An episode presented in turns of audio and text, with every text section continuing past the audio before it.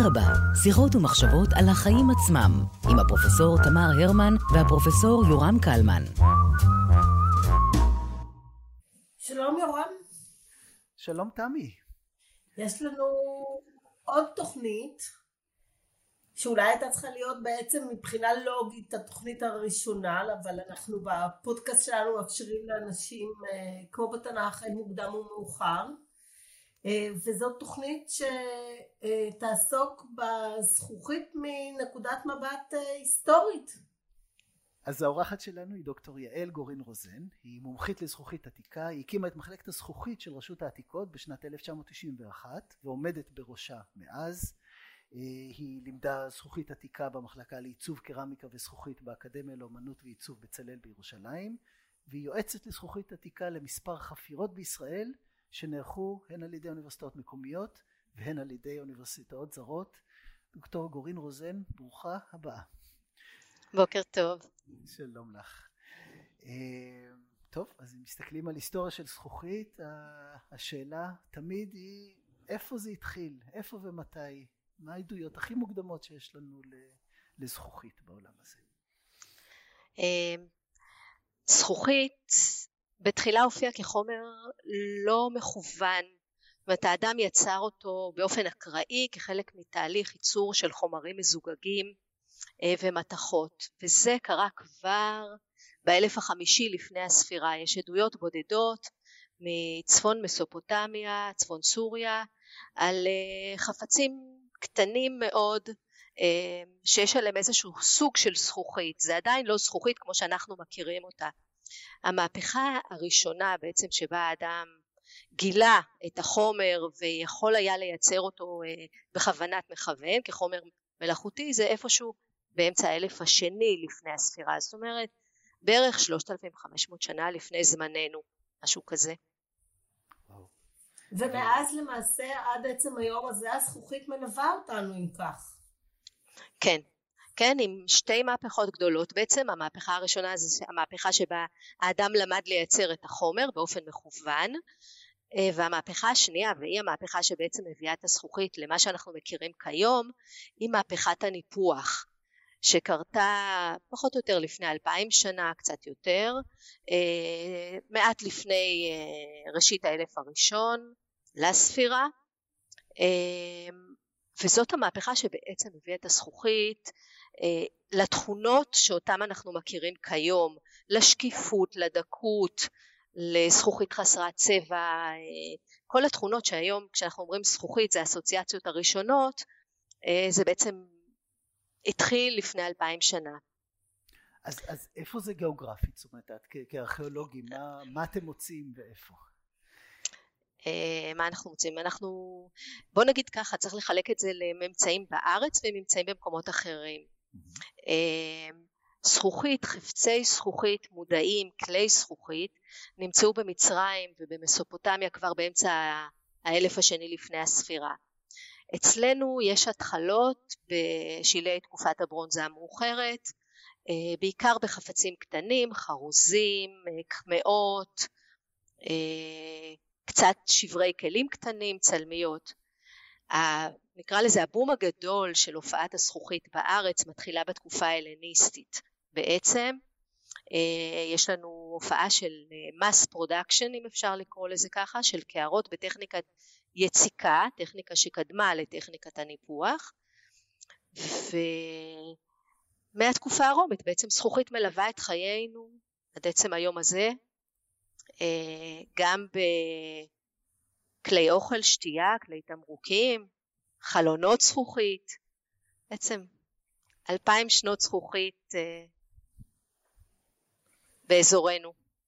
מה היה הערך של זכוכית? זאת אומרת, אם התייחסו אליה מפני שכרוכה בזה כל כך הרבה עבודה לייצור מכוון של זכוכית, האם היא נחשבה לחומר אה, עם נדירות מספקת כדי להפוך את זה לחומר עם יוקר? עם ערך גבוה בחברה העתיקה? כן, ראשית כל, אה, כשהתחילו לייצר זכוכית במצרים ובמסופוטמיה זה היה חומר ש... אה, מוצר מותרות אה, בחזקת החברה הגבוהה, האצולה, שכבת העילית לא רק זה, זה גם יוצר בבתי מלאכה שקשורים לחצר המלכות, גם במסופוטמיה וגם במצרים. שבשלב הראשון זה לגמרי מוצר מותרות, מוצר יוקרה, נדיר מאוד. לא רק זה, שגם הצבעים של הזכוכית הקדומה ביותר מחקים אה, אבני חן כמו טורקיז ולפיס לזולי וזהב וכסף. רוב הזכוכית הקדומה באמצע האלף השני היא בגוונים של כחול, טורקיז, צהוב ולבן שהם בעצם חיקוי של המתכות היקרות ביותר והאבנים היקרות ביותר שהיו מצויות באותו זמן. רק יותר מאוחר אה, בתקופה ההלניסטית כשמתחילים לייצר ב mass production של אה, קערות יצוקות הן מגיעות גם לשכבת הביניים נאמר אה, אפשר לראות אותן גם ביישובים אפילו בארץ בבתי העמידים ברובע היהודי השתמשו בקערות זכוכית בעכו ההלניסטית ביפו יש לנו שימוש בזכוכית כבר שיורד משכבת האליטה אל נגיד המעמד הבינוני ורק עם המצאת הניפוח הזכוכית הופכת למשהו שאפשר להשיג אותו אה, ואפשר למצוא אותה בכל, אה, נקרא לזה בכל המערך החברתי, כלכלי.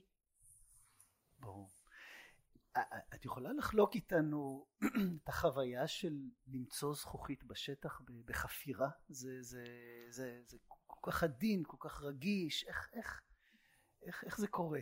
איך זה מתרחש? תקחי אותנו אל, אל תוך החפירה. אה, קודם כל זה כיף, אה, וזה מאוד מרגש, כי כמו שאמרת זה שביר וזה נדיר למצוא כלי זכוכית שלם זה ממצא מאוד נדיר. בדרך כלל אנחנו מוצאים שברים, מציאה של כלים שלמים, בחפירה זה בדרך כלל כאשר חופרים מערכות קבורה, שם אפשר למצוא כלים שלמים.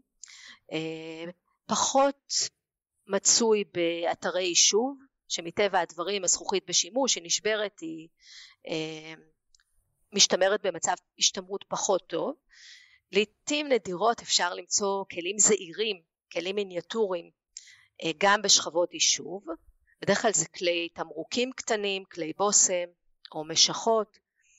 אה, זה נחמד זה מרגש. זה מחבר אותנו מיד לבן אדם שישתמש בהם. גם אם מוצאים כלי תמרוקים, כלי איפור בקבר, אפשר ישר לחשוב על uh, אותה אישה שמרחה מסקרה מכלי דוש פורפרת שבצד אחד היה מכחול ובצד השני האיפור. זאת אומרת אפשר מאוד להתחבר דרך הכלים גם לאנשים שהשתמשו בהם. וואו. ואיך איך מנקים את זה, זאת אומרת איך, איך, איך, איך עובדים עם ה... אני, אני, שוב אני, אני מכיר מהמוזיאונים, זה דברים מאוד מאוד עדינים, להבדיל מפריטי חרס שאומנם שבורים אבל די ברור שזה מוצק ואיך איך עובדים עם ה... אוספים את הרסיסים, מחברים, איך, איך... כן, אוספים הכל. ההנחיה בחפירה ארכיאולוגית היא לאסוף את כל שברי הזכוכית שנמצאים, כי מבחינתנו אה, מספיק שבריר קטן אה, מכלי בכדי שנוכל לזהות את התקופה שלו ואת המשמעות שלו. עכשיו למעבדה מגיעים כל השברים הקטנים האלה ומהם צריך להרכיב כלי. עכשיו לא כל אה, שבר זכוכית מגיע למעבדה והופך לכלי, צריך כמובן למצוא אה, מספיק חלקים בייחוד את הקצוות, את השפה, את הבסיס ועוד חלקים כדי שאפשר יהיה לשחזר. אה, זה לא קל, זה הרבה יותר קשה מכיוון שהזכוכית כמו שאמרנו היא מאוד מאוד דקה ושבירה תחשבו למשל לעשות רפאות לנורת, לנורת חשמל, כן? עובי הדופן של נורת חשמל. או לכוס ששוברים בחתונה. כן, כן, כן. שלא לדבר על אה, פיירקס שמתרסק לאלפי אלפי. בדיוק.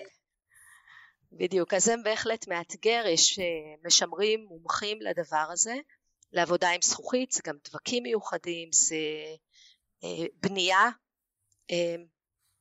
בנייה שצריך לחשוב עליה מראש. אה, כמובן לא כל כלי אנחנו משמרים, אנחנו משמרים כלים מיוחדים, כלים בעלי משמעות, ולצורך המחקר אנחנו משתדלים לשמר ולשחזר את הפרופיל של הכלי, שיהיה לנו משפה לבסיס את כל הפרופיל של הכלי.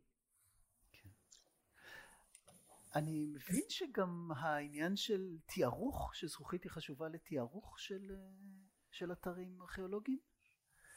אה, כן, בעצם בגלל זה אנחנו חוקרים אותה. Mm. אה, הזכוכית מאפשרת תיארוך כפי שאתם יודעים מתארחים על סמך קרמיקה, מטבעות וחפצים אחרים, הזכוכית מאוד מדייקת את התיארוך, מכיוון שזכוכית נשברת ואופנות משתנות, אז קל לנו יחסית לתארך על פי כלי זכוכית. כיוון שחלקם היו מאותרים בטכניקות שונות, אז גם הטכניקות השתנו לאורך התקופות, סוגי האיתור השתנו לאורך התקופות, נוספו צורות חדשות, אה, הפסיקו להשתמש בצורות אחרות, אז יש לנו דרך לתארך את הכלים ובאמצעותם לתארך את השכבות, את המבנים, את הקונטקסט הארכיאולוגי.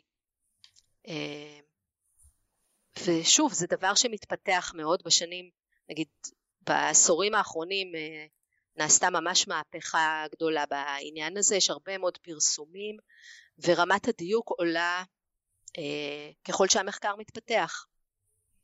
את רוצה אולי לספר לנו על חפירות שאת עצמך השתתפת בהן ומה מצאת? אה, טוב, מטבע הדברים אה, אני חופרת בעיקר אתרים שבהם אה, הזכוכית היא המרכז ואחד הדברים שיצא לי, לח... אחת החפירות החשובות ביותר שיצא לי לחפור היא של בית המלאכה הגדול ביותר שנחפר אי פעם בעולם לייצור זכוכית. חפרתי 17 כבשנים וואו. אה, שבהם יוצרה זכוכית, כל כבשן במינימום ייצר כעשרה טון זכוכית. אה, החפירה הייתה ב-1992 בבית אליעזר, זו שכונה במזרח חדרה. ולאחר מכן המשכתי לחפור כבשנים, חפרתי כבשנים גם בג'למה, בצומת העמקים, ובשנה שעברה חפרנו כבשנים גדולים ביבנה, אה, במסגרת חפירה ענקית, מגה פרויקט אה, של רשות העתיקות אה, ביבנה מזרח. שם גילינו גם כבשני זכוכית גולמית גדולים, כמו שמצאנו בעבר בבית אליעזר ובג'למה, אבל גם כבשני זכוכית קטנים יותר לייצור כלים וחפצים מזכוכית, שזה תגלית מאוד מרגשת. האם יש לנו איזה שהם אזכורים לזכוכית אה, בכתבי הקודש שלנו? אה, הזכוכית נזכרת בתנ"ך רק פעם אחת, בספר איוב, אה, כשהיא בעצם אה, מושווית לחוכמה. אה, שם נאמר, אה, לא יעריכנה זהב וזכוכית ותמורתה כלי פז. זה מהדהד את יוקרה של הזכוכית באותה תקופה ונדירותה של הזכוכית. זה האזכור היחיד בתנ"ך. במקורות מאוחרים יותר, במיוחד אה, בספרות אה, מתקופת המשנה והתלמוד, אה, יש לנו הרבה מאוד אזכורים לזכוכית, והאזכורים האלה תומכים ומאירים לנו באור נוסף את השימושים השונים בזכוכית, את ההתייחסות לזכוכית במקורות היהודיים, גם בדיני טומאה וטהרה, גם אה, בסוגיות אחרות אה, חשובות. אה, מקומה של הזכוכית במקורות הוא חשוב מאוד. עכשיו לא רק במקורות, לא. לא רק במקורות היהודיים, גם במקורות בספרות יוונית, בספרות רומית, יש לנו אזכורים שמאירים פנים נוספות בתחום. הזכרת את דיני הטומאה, את יכולה טיפה להרחיב? כי אני חושב שזה, שזה מעניין. אחד הדברים המעניינים הוא שבזכוכית לא מקבלת טומאה בעצם, ולכן גם עד היום השימוש בה נרחב מאוד. אחד ה... חלק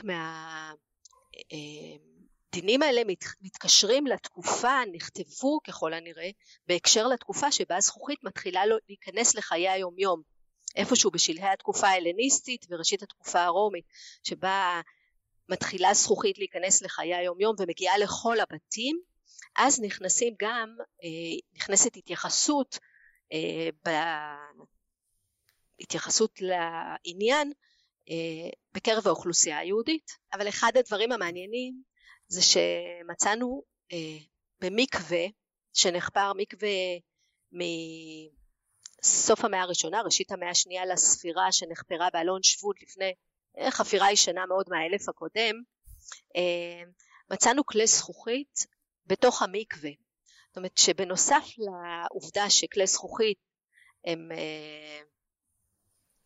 טהורים, הגדילו לעשות וטבלו אותם אה, במקווה לטהרה נוספת ולמזלנו הם נשברו שם וכך יכלו להגיע לידי הארכיאולוגים אה, אלפיים שנה מאוחר יותר. בהקשר הזה באמת אה, לא דיברנו על זה אני חושבת באף אחת מהתוכניות שעסקנו בזכוכית כזיגוג, זכוכית כזיגוג לכלי חרס למשל.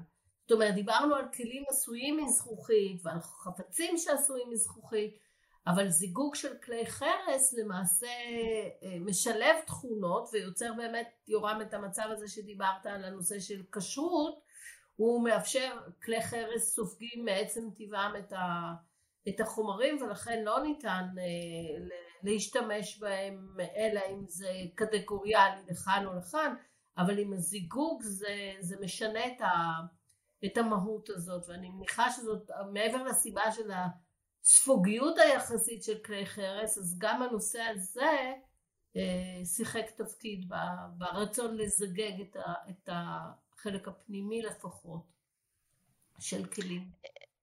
אה, קודם כל חלק מהזיגוגים הם זיגוגים שנעשו במודע זאת אומרת, כן. מתוך בחירה בחרו לשים שכבה שתזגג את הכלי. זה כבר דברים שהם מוכרים אה, עוד הרבה לפני שהזכוכית נעשתה כחומר מודע, שמו שכבות של חומרים חרסית שיש בהם צורן, וחיממו לטמפרטורה אה, גבוהה יותר מהטמפרטורה שבה הקרמיקה אה, נצרפת, ויצרו שכבת זיגוג. אה, נכון שזה אטום יותר, אבל זה לא אטום כמו שכבת זכוכית, כמו זכוכית שזה רק זכוכית. לגבי האטימות והשימוש בזכוכית כחומר שאינו מכיל לתוכו שום דבר, אני חושבת שאני מניחה שוודאי מי שעסק בזכוכית מודרנית נגע בנקודה הזו שבעצם בוחרים היום לקבור חומרים מסוכנים במכלי זכוכית מכיוון שזה לא, לא יפעפע על האדמה. אז האטימות של הזכוכית בעצם מחברת את הזכוכית מהעת העתיקה לימינו, אנו. התכונה הזו של אטימות וחוזקה. כן. חוזק. כמו שאנחנו מתקדמים בשיחות, האהבה הבסיסית שלי לזכוכית אה, הולכת ו... וגוברת כי אנחנו מגלים שיש לה מגוון כזה של תכונות שבאמת אני לא מצליחה לחשוב על הרבה חומרים שיכולים להתחרות באושר הזה, גם האסתטי, גם הפונקציונלי. לא, לא בכדי נתנו לה שנה שלמה שהיא שנת הזכוכית שמסתיימת זה עתה. אחד הדברים המעניינים בזכוכית בארץ ישראל הוא ש... באלף הראשון לספירה, זאת אומרת מהתקופה הרומית ועד התקופה האסלאמית לפחות, אה, ראשית התקופה האסלאמית לפחות, אנחנו אה, מהווים מרכז ייצור אה, חשוב ביותר לכל העולם העתיק. הזכוכית הגולמית שמיוצרת בארץ ישראל בתקופה הזו מחול של חוף הים ומלח הנתרן שמובא ממצרים יוצרה כאן בכמויות עצומות יוצאה מחופי ארץ ישראל בהתחלה לרחבי האימפריה הרומית ומאוחר יותר לכל רחבי האימפריה הביזנטית. אה, והעדויות לכך היא בכמות הכבשנים ושרידי הכבשנים הרבה שאנחנו מוצאים באתרים רבים לאורך מישור החוף. אה, מעכו, אזור עכו, כפר יאסיף, אחיהוד, אה, דרך ציפורי וג'למה ואזור אה, קיסריה, חדרה, אפולוניה שהייתה מרכז מאוד גדול ועכשיו מהתגליות האחרונות גם יבנה. כל כבשן תדמיינו ייצר עשרה טון ומעלה של זכוכית זאת אומרת אלפים של אה, אלפי טונות של זכוכית שווקו מארץ ישראל לרחבי הים התיכון והגיעו עד אה, מערב אירופה אנחנו יודעים את זה דרך אה, אנליזות כימיות של זכוכית שנעשות לזכוכית שנמצאת באתרים מעבר לים, זאת אומרת מצפון לים התיכון במערב אירופה שההרכב שלה זהה להרכב של זכוכית שיוצרה כאן בארץ. ומה באמת הסיבות למיקום הזה? פשוט תרבות של, של, של עושר, של, של שפע? אה. יש פה שילוב של תנאים, אה, חומרי גלם וידע. זו תעשייה מאוד מאוד אה, עתירת ידע, ובעת העתיקה ידע היה מרכיב חשוב, אבל גם חומרי הגלם, קרבה לחומרי הגלם, תנאים סביבתיים, ולכן האזור הזה הופך למרכז. אומת הסטארט-אפ העתיקה. אחד מענפי הכלכלה הכי חשובים, אה, אחרי כמובן התעשייה החקלאית, אחרי ייצוא היין והשמן, זה זכוכית. מעניין מאוד. אה, כן, זה מדהים. זה מדהים גם לאיזה פנים יש לזה היום, איזה פנים היו לזה בעבר, לאן לוקחים את זה לעתיד. אה, גם עכשיו שאנחנו מדברים בינינו, אנחנו מדברים דרך מסך הטלפון שגם הוא עשוי מזכוכית ואנחנו מרכיבים משקפיים וזה חודר לכל תחום אה, בחיים שלנו. והנתונים עוברים אה, בסיבי הזכוכית? בדיוק, בדיוק. אז... יפה. אז דוקטור גורין רוזן, תודה שחיברת לנו את ההיסטוריה להווה. היה מרגש להיכנס איתך לחפירות, ותודה רבה לך. תודה רבה. תודה לכם.